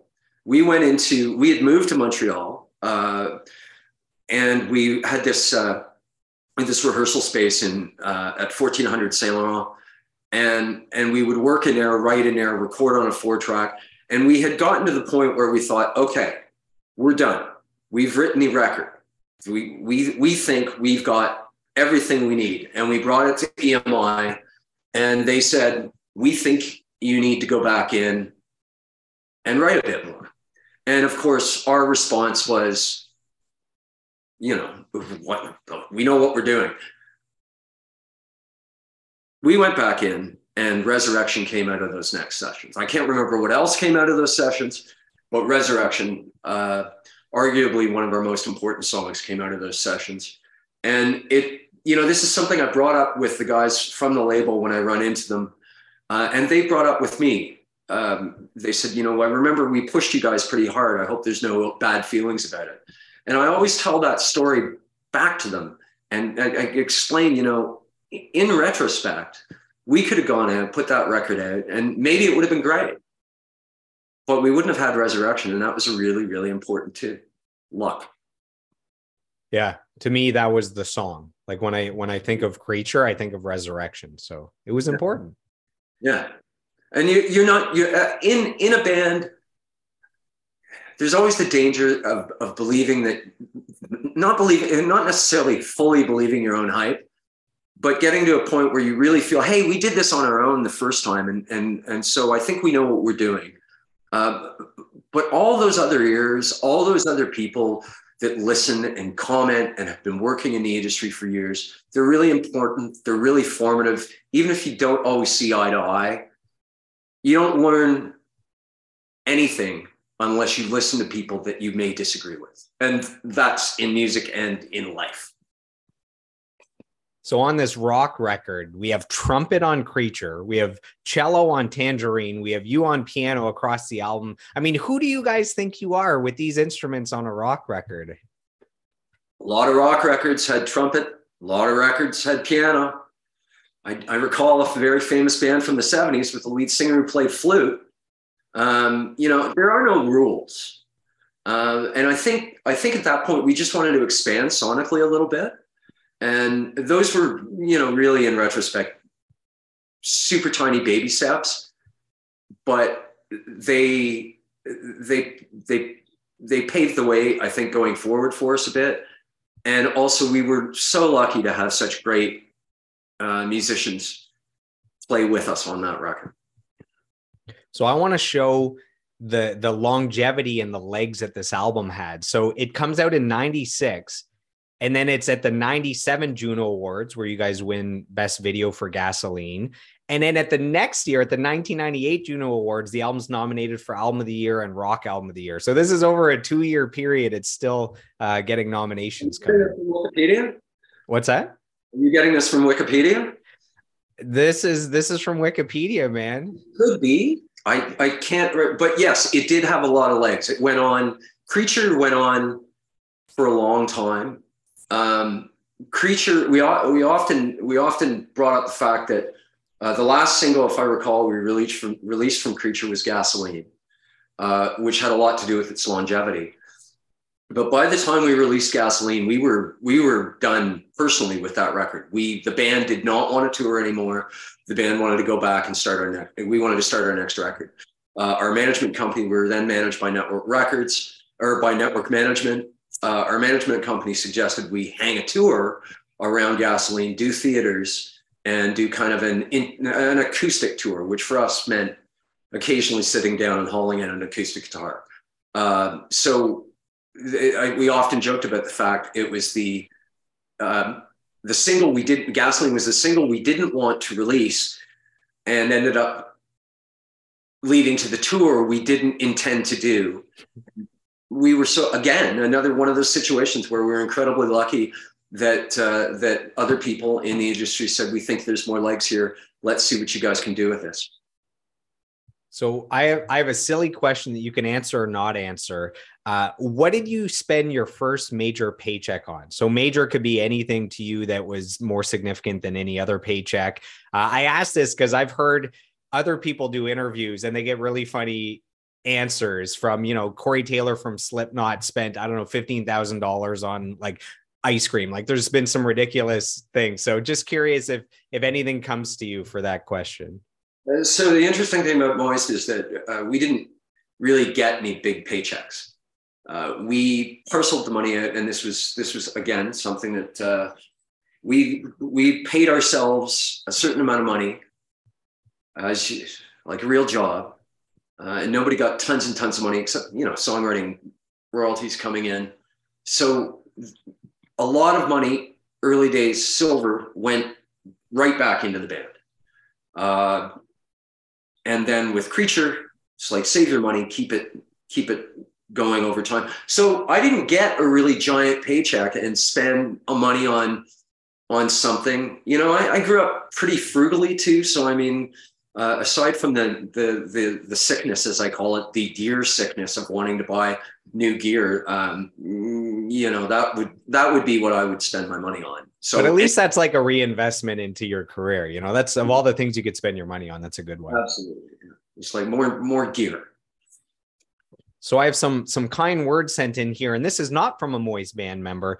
Uh, this is from uh, Jerry Finn. So uh, for Killer Dwarfs, Brian Byrne, Burton Cummings, and uh, he was a part of the crew with with David Usher. Uh, this is what uh, Jerry Finn says. I've been a fan of Kevin's and the band Moist for as long as I can remember. In fact, my parents would bring me to see them when I when I was just a child. So I know that's a joke. Uh, uh, many years later, I was fortunate enough to play with Kev. In my opinion, he has a unique and powerful voice. The character that he added to Moist and David's solo work, as well as the music that we made together with Brian Byrne, is as distinctive as anything I've ever heard and loved. I know it's I know it's him after hearing just two notes. I can't wait to play with him again. Viva La Kev. Uh, that's from Jerry Finn. Jerry fucking Finn. Yeah. Okay. So yeah, Jerry. I love Jerry. I don't know why he tried to cut my arm off one day, but or or, or break it in a in a in the, our first David tour with with Jerry.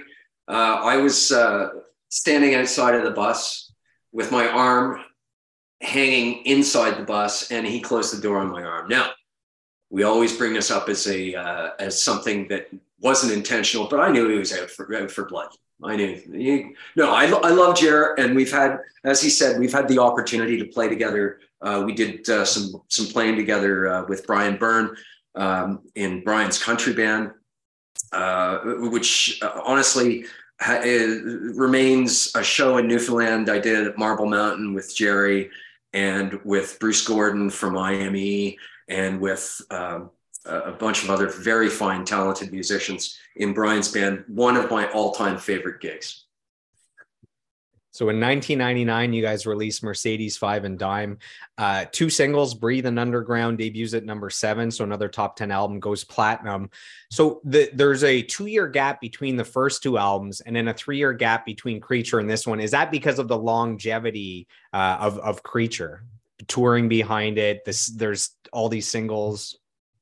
Yeah, there was partly. I think it was the longevity of that, and it, and again, uh, at the time that Mercedes, and I believe Jeff talked about this, at the time that Mercedes was, this was our second record with Network as management.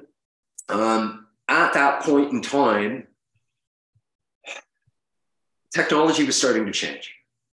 We did a lot of recording early on, demoing of that of Mercedes Five and Dime in early. Uh, digital audio workstation software. We used uh, we used I guess Cubase a lot. So um, so yeah, it it it took time, but I, I think I think he had it on on the nail on the head that we'd been working on creature. We'd been working creature for so long that it took us time to regroup. so when I when I listen back to Mercedes Five and Dime, it it has I, I, would call it a more mature sound than the first whatever mature means. Like if there's a progression in the sound of the band and um you know a little less heavy. And i found you know there's kind of electronic undertones uh, between production choices but also between you know program drums that are on there. Was that a conscious choice going into the recording of the album that we are going to expand our sound or it's just something that kind of happened while you were writing I think part of it was uh, uh, uh, just just that it happened while we were writing. Typically, before that, writing was all of us in the room, all to, all together, uh, you know, people would bring in ideas, either fully written songs or, or partially written, uh, and then we'd hammer them out. Uh, live recording, listening to it back, you know, time honored process. Um, when we started with with using uh, using some of the newer tools at the time, uh, things were done more separately, and so that allowed everybody was able to kind of expand their voice a little bit, if if you will. Um, and I, I think that that separate but together process uh, was was part of what made that record more wide ranging sonically. But but we were also working with a producer who was willing to let us in the studio when we were recording that in Piccolo Studios in Montreal um, go wild a bit. Um, you know, the chains of effects that we were using for keyboards, for example.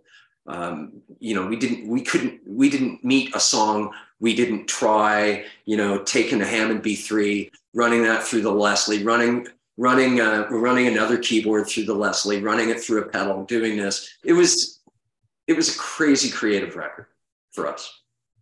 So through the first three albums, the band has gone eight times platinum. Do you feel after this album that you can do no wrong? Like no matter what you release is going to go at least platinum or multi-platinum? No, no. I mean, obviously since uh, uh, Mercedes didn't uh, do as well as the other albums, you can kind of see the writing on the wall that uh, that you're you're not uh, the freshest face anymore. Uh, and also, once uh, once once the 2000s hit, once Napster hit, once all of that hit, the record industry changed um, completely. So, what what would you say is your your favorite part of the songwriting process? Is it getting the original idea for a new song? Is it you know f- fleshing it out? Is it jamming with other musicians? Is it recording it? Is it when it's released and now there's something where before you that that didn't exist like you've created something from nothing? What what is your favorite part? It depends from song to song. I mean it's all of the above. It can be that initial feeling when you when you put something together in the studio or in the rehearsal studio where you ah, this is great. This is fantastic. Best song ever. You may not feel that way the next day but so there's that um, or when someone brings in a song either fully formed or partially formed that you think is just wonderful and you can't wait to dig into it.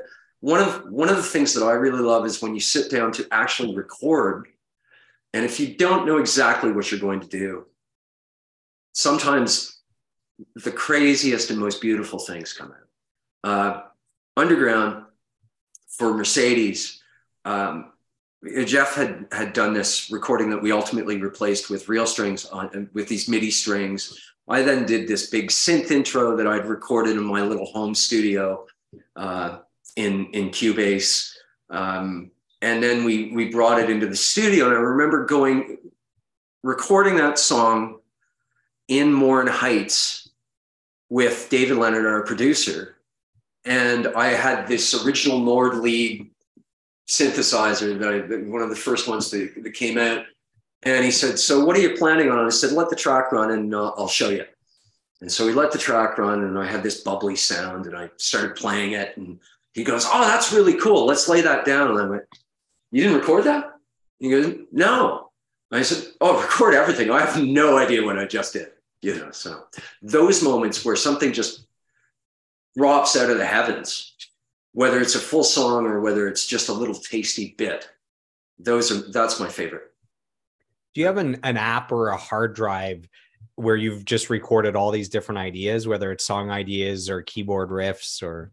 Oh yeah absolutely. I mean i have multiple uh, drives. I have uh, my phone has a ton of uh, a ton of little bits and pieces on it. Uh, touring often when we were touring we we'd start laying down something in a sound check.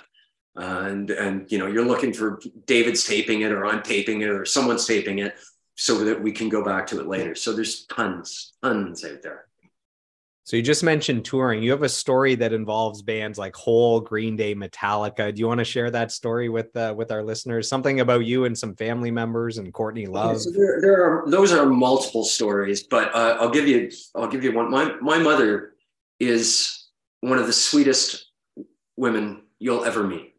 Um, we were playing Edgefest and Hole was on the bill.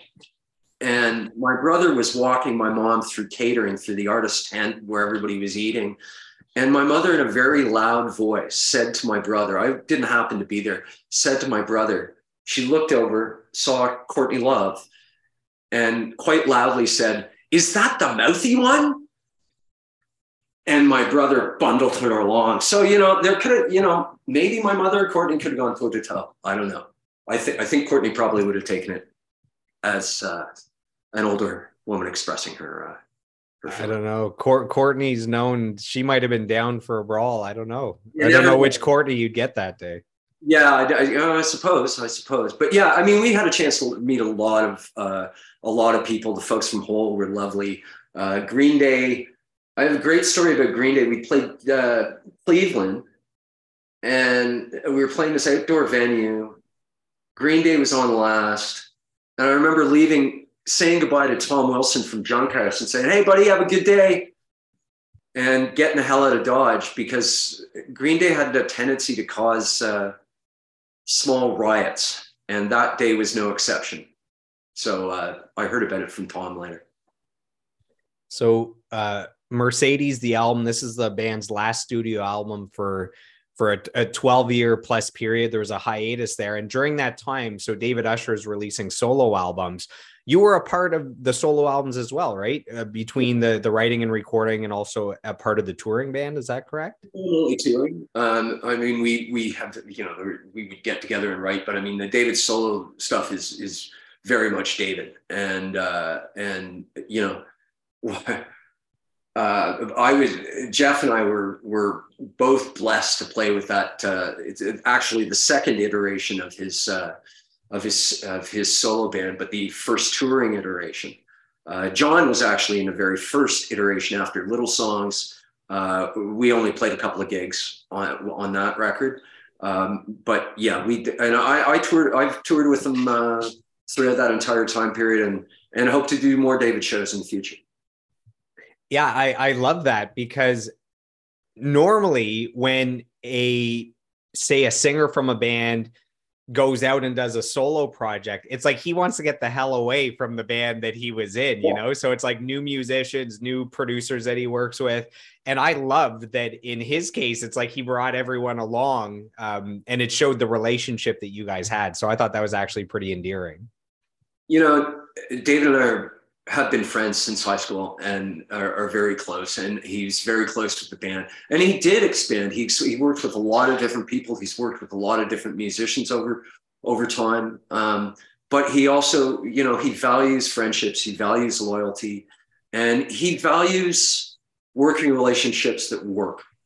Um, he worked very closely with uh, with Paul Northfield on his first solo record, who had done Creature, and this was recorded after Creature and uh, you know another a record that I absolutely love, uh, Little Songs. Um, you know, David David values loyalty, but also, as I say, relationships that are creative and and and and based on something beyond maybe this will work. Yeah, his uh his output with his solo stuff is pretty impressive. I mean, there's more David Usher solo albums than there are Moist albums, Absolutely. right? Like quite a bit more, I think. Absolutely. And and often programming uh, keys for David shows has sometimes been a lot more challenging than uh, uh, programming some of the well, definitely the early Moist stuff, but you know. What do you think makes David Usher such a great front man?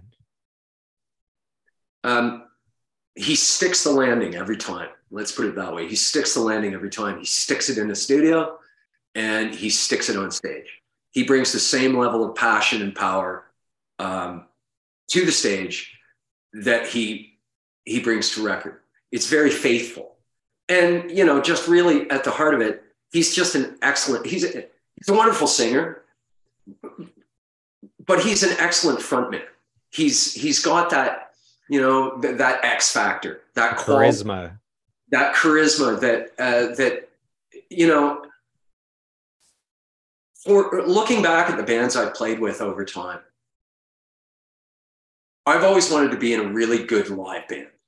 And we always felt with Moist that it was a very good live band. A lot of that was hung on David. And uh, same as David's solo record. People would come to see David David's solo band play, and they didn't expect the show they got because they didn't, you know, they might think, oh, it might not rock as much, or it might not, you know. I mean, eh, he's just a phenomenal performer. So in 2014, you guys released Glory Under Dangerous Skies. So two singles, Mechanical, Black Roses. The album debuts at number three, and uh, it had legs as well. Spent 22 weeks on the charts. Black Roses was a top 10 hit. That also spent 20 plus weeks on the charts. My question is, how good did it feel to have a new Moist album uh, after 15 years since the Mercedes album? Pretty goddamn good. Uh, but if you had said to me when we first got back together for that uh, for the I think it was 2013 Resurrection tour. If you had said that we would be releasing another record, I, I probably would have slapped you silly. Um, the thing about this band, I, I, do believe Jeff said this to you as well, is that uh, it's kind of instinct once we get together to start writing and to start exploring things. And it may be just a small idea, but it becomes something else. So by the, you know, it's just natural that we will go in and start writing again. So, looking at the Moist discography, if the video game Guitar Hero approached you and said they wanted just one song, one Moist song to put in a future Guitar Hero game that fans could play along to, what what Moist song do you provide to Guitar Hero? Uh, Shrieking Love, because I want to hear guitar players playing uh, my keyboard solos for a change. I like it. I like it. Uh, so, for our listeners that are gearheads that want to know how you achieve your signature sound, can you share uh, a little bit about what you're playing for for keys or for effects or for I don't know anything you can give to the gearheads that want to know this stuff? Uh, I'll start by saying one of the things that we learned early on with Moist is because of the because we wanted to stay out of each other's business in terms of of uh, uh, you know staying out of the range of their harmonic range of the guitar, staying out of the range of um, we four years, and I've used for years a similar Roland uh, keyboard sound from the uh, piano sound from back in the day uh, as the basis for pretty much most of most of Silver and iterations of that for a lot of the piano on the on the albums after that. Uh, we did a lot of acoustic piano as well. Um, over time, the gear that I've used has expanded substantially. Uh, I started piano and organ, just synth, whatever I had in my Roland D70 that I had back in the day. Uh, I started adding Wurlitzer, which is sitting behind me, one of my favorite instruments of all time. Um, Mercedes involved a lot of sampling of sounds created on a variety of different keyboards, Nord lead, uh, an, er, an, early organ uh, not early organ, an organ simulator that was meant to be like Hammond B, but a digital recreation. Uh, and now everything is basically uh, since since the last record. After the last record, I moved and reprogrammed everything, so everything is now in MainStage, with the exception of some synthesizer work that I do. I like having a one synthesizer with me so I can fiddle buttons and make, you know, this will make make sounds that will make animals scream live, uh, and and do some fiddling about in in real time. What what would you say uh, over your lengthy career? What would you say is your favorite fan interaction? It could be something memorable or funny or sweet or touching. I'm gonna go for I'm gonna go with one that there have been we've had a lot of wonderful fan interactions. We've had people come to us and say, you know, your music made a difference for me. That's those are the kind uh, that that are the most important because there's music that made a difference for me that made made me feel better. Um, but I'm gonna I'm gonna go with a humorous one. I was in Ireland traveling. My wife and I were there. Uh, we were in Galway. and I walked into this pub or hanging out in this pub. And uh, I, I, believe my wife brought up that, that I played in a band that once toured Britain. And the bartender lost his shit and said, what? Ron Wood came in here. This is as good as that. And I, I looked at him and I just went, dude, you you got to get out more because me, Ron Wood, yeah, I think I think uh, stepped down. But it was so funny because this was like 2016, 2015, who knows? And this was years and years after, but he remembered us from playing from because we had played Top of the Pops in Britain. So strangest, most unlooked for interaction ever. That's amazing. And uh, you guys made some unique merchandise for the UK market. Can you can you share that story? Yeah. So uh, we we were often covered in Kerrang magazine uh, who, who, whose writers often said, you know, these guys aren't metal enough. Big surprise, we weren't metal enough, but we were popular enough in Britain that, you know, we were we were fun to kick around a little bit, right?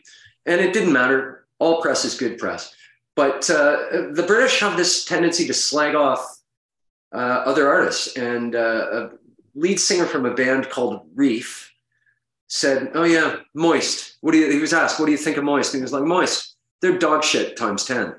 So we went, "That's that's brilliant." Uh, so we made our own dog shit times 10 T-shirts and sold them. I'm pretty sure we had some left over for here, but mostly in the UK.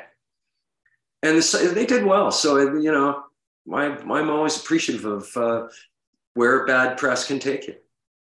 I feel like you should bring out that that T-shirt for any upcoming shows. I feel like they could be hot they could sell like hotcakes. It, it could be t-shirts. T-shirts have become one of my. Fa- I'm, I'm actually wearing a t-shirt I made myself with Spider-Man on it, so it, it, it, it harkens back to that. But yeah, let's. uh We made it all the way to the newest album, so 2022, uh, End of the Ocean. So three singles: Tarantino, End of the Ocean, Put the Devil on it. I'd like you to take a, a, little bit of time to talk about the recording of this. This is a pandemic album. Uh, this is a challenging album, and then we can dive into the the results after that.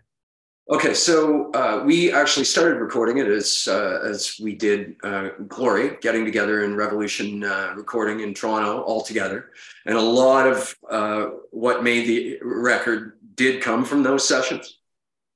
but all the overdubbing, all the basically the pandemic was declared when we were in revolution. So uh, Mark basically said, let's get together in a couple of weeks when this is all over. and we know how that turned out. So the room that I'm talking to you from is uh, where I did a lot of my recording, uh, vocals, a little bit of trumpet, um, all the keys. Uh, but we also had a we also had a bunch of keys and a bunch of uh, other stuff that Mark wove together from the sessions. But it was uh, bar none uh, my least favorite recording experience is to record alone. There uh, we very much feed off each other and um, act as a filter. I'm very much a, a, a kitchen sink guy. Like I, I I haven't met a sound that I don't want to put on top of another sound in a song, and I have to be reined in have to be brought back and said enough. Um, so, not being able to do that in real time with the guys, on the one hand, it's not as fun. On the other hand, it allowed each of us to explore things that we wouldn't have explored before. And I think that's where some of uh, some of the magic of, of this last record, for me anyway, uh, comes from from being surprised by something that I didn't hear in real time. Jeff sent it to me and said, "What do you think of this? What can you do with this?" You know, or or David saying, "Hey, but how how about you play this here?" You know, I mean, it was. Uh, it, it was we were able to go down individual rabbit holes, which I think, particularly for vocals, was was was fascinating. So my favorite, my three favorite songs on the album are "Party's Over," so not a single. Uh, so "Party's Over," Tarantino, and "End of the Ocean." I find that "Party's Over," the chorus just like explodes at you. Like it's one of the best choruses on the album. And I mentioned before, I had this album in my top nine albums of 2022, the year it was released. And I'm gonna make a bold statement. Okay, I'm gonna make a bold statement. I believe this is the band's second best album, just behind Creature Kevin, am I crazy? Am I crazy, or is this one of the band's best albums? Absolute batshit. Absolute batshit crazy. No, I, I no, I, you know, I, uh, I don't know. Are you crazy? Uh, it's, I wouldn't say it's uh, the record that most people would say that about. Uh, I don't know how I, where it fits in for me. Um, but, you know, I'm a guy who, there are records that have been huge records for bands. And I'm like, yeah, that's okay. But I prefer this one. It's a very individual thing, you know. Uh, if, what resonates with someone at a given time is, it, you know, it can't cannot be predicted. So no, you're not crazy, um, and it, very nice to hear uh, because you want people to like your late career work, uh, or let's call it mid career work, as much as uh, as much as they did your earlier stuff. Well, I might be crazy. I'm not not certified yet, but uh, we're, we're working towards it. So the the the pandemic decimated all these different industries, and the music industry, the live event industry, was hit harder than almost any other industry. How did how did the pandemic affect your life? So we already talked about how it shifted how you were able to record the new album, but outside of that, how did the pandemic affect you and how did you adapt your life and your career to the last two or three years? Well, one of the things for me, knowing that there wouldn't be gigs, uh, first of all, you know, I, I, I said at one point, I said to my wife at one point, this is, this will have about six months in to the pandemic. I said, this will have been the longest time that I have not been playing some form of live show since I was about nine years old. So that was really odd. Um, as you know, as I mentioned, I'm a freelance writer. Uh, I thought, no problem. You know, there'll be lots to write about. Immediately writing, because I was writing a lot about audio, that started to tank as well. That came back very quickly. Um, really, I, I could go on about what I learned over the pandemic, what I did over the pandemic. But one of one of the things that became valuable for me actually as a musician is that I started to play for fun again. Mm. Now, I always played a bit for fun, but I had more time on my hands. And I did, after the album was recorded, which took a lot of time, after the album was recorded, I was all geared up. I wanted to play. I wanted to go out. I wanted to get do what we always do, and I couldn't. So I sat at home and played whatever I felt like, learned songs that I'd always wanted to learn uh, old old stuff from my uh, from my you know studying classical music days, old some jazz standards, some bits that you know just pick a song a day and go after it. Um, I learned I learned the value of music not only having lost the ability to go out and play and be with my friends who I work with and and meet all the people who come to see us and have that wonderful live experience but I learned the value of music for me as something to keep me on an even keel and something that will always, regardless of whether I'm playing in a band or what I'm doing, will always be something that I can go to, that I, a place where I have a home, just me sitting in front of a keyboard going, I wonder how I can get this done. And did you pick up any new hobbies during the pandemic? Some people learned how to bake bread. Some people um, started a a, uh, a garden outside. Did you start anything new? or just dove into music? Not really. I, I, I dug into music a fair bit. I uh, the pandemic was about letting some letting some new hobbies go, really. Uh, but I I I, uh, I played a lot. I got more. I took I took more pictures. Uh, I'm not. I, I, I like to take pictures, but I am the most amateur of amateur photographers. I, my whole thing is trying to get something to look to appear in a way that it shouldn't appear. I, I don't know I, how to put it other than that's fast. When I look at what I've taken and I go, I, I, I, I, I've never seen that like that before. That's, I am not a photographer, but I, I'm, I dabble. I explored my creativity in a variety of different ways over over the pandemic because all that energy that goes into making music and making a tour happen and rehearsing all of that was gone i missed it desperately i needed something else to do so and uh, you know, I dug into prior to the pandemic. I uh, a few years ago, I wanted to get back in shape. Um, friends were saying you should do yoga. I'm more of a high impact guy. Like I, I, I like to cycle. I like this. I've, I skateboarded a lot as a kid and still do it occasionally. Um, so, and I found a boxing trainer around the corner from my house. So uh, I hung a heavy bag in my backyard, uh, got on the internet, and just went nuts training. So you you you say you're a, an amateur photographer, but some of your pictures ended up as a part of the artwork for the new album. Is that correct?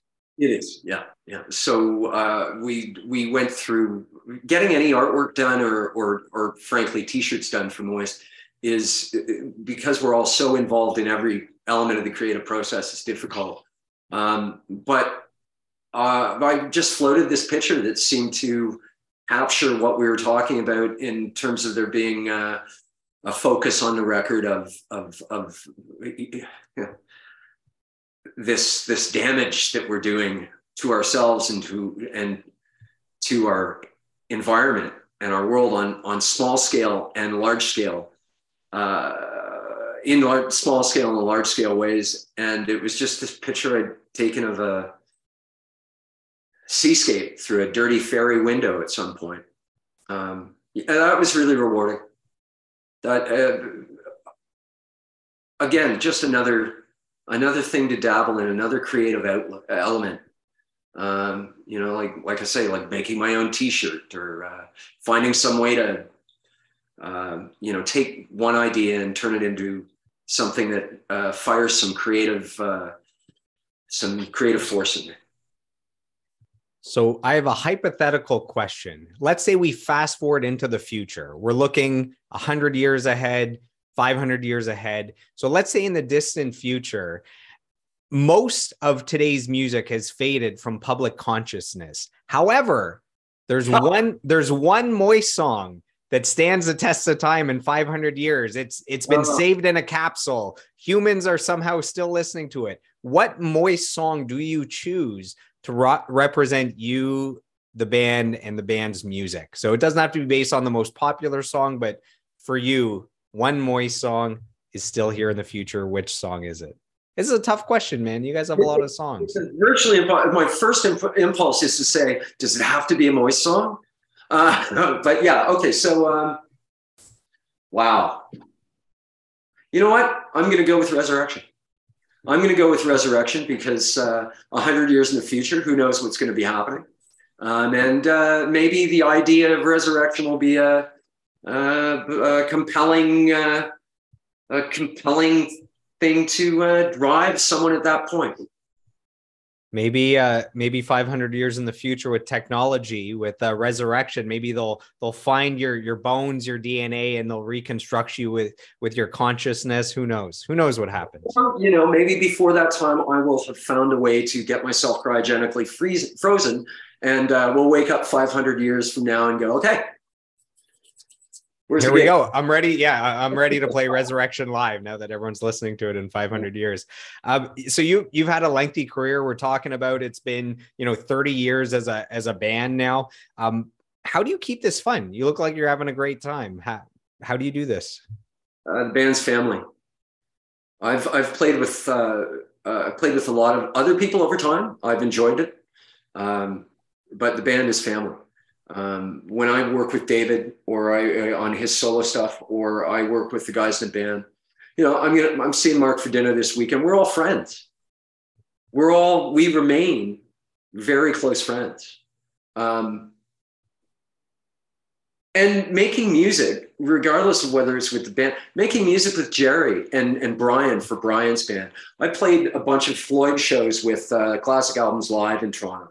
Doing those, wonderful being on stage with with with a nine or 11 piece band and recreating a wall for a bunch of people who are excited you know making music playing live is is the most fun that you can possibly have uh, it, it, it, there are a whole bunch of things that can be a drag in between there. There, you know, sometimes sometimes it can be grueling. Sometimes you're bitchy. Sometimes you're fighting with people you love but at the end of the day you get to make music together and it, it just there's just no better as my good good friend Jerry Finn would say to me back in the day, geez, Kev, aren't we blessed to do this? And it's true. So the the I have one final quote, and there's no better quote than from a fellow uh, Moist family member. So this is from drummer Francis Filion. Uh, he says, Kev is one of the funniest guys I know. Sometimes when, when I have a bad night or a problem getting into the show, I watch Kevin playing his keys with all his energy and conviction, and it puts me right back in the show. So that's from Francis. That's lovely. I, I, I love playing with Francis. Um, you know, I, I have to say that we've been very lucky over time. I've been very lucky over time to have played with a lot of really, really fine drummers. Um, and and Francis is uh, is uh, one of those fine drummers, and, and he is unstoppable. I can't imagine him not even. I can't imagine him. I feel the same way about him he does about me because I look over at him and he's just laying it down. It's impossible not to just smile and, you know, it's it's just a lovely thing to hear from him. So we're down to the final handful of questions here. These are the, the these are the deeper. Uh, we we don't have time for rapid fire to to stick to uh, stick to the uh, the schedule here, but uh, these are the deeper, more meaningful questions. Can you handle a few deep ones? Yeah. If the if if the last two hours haven't been deep enough, these are going a little further. Um, do you do you have any dreams in your heart that you still haven't attained that you're still working towards? I mean, you've accomplished more than most musicians. Anything you still have in your heart that you're dreaming about? Uh, you know, I uh, one of one of my fondest dreams is that I get to keep doing this in one form or fashion for the rest of my life. A long life, long life, not like sudden death or anything. Yeah, so there's that. When uh, when you look back on your life and career, what are you most proud of and most grateful for? My oh, uh, I'm grateful that so many people were moved enough by our music to be to allow us to do this for as long as we have. That's what you're most grateful for, and what are you most proud of looking back at your life and career? Any big proud moments that stand out?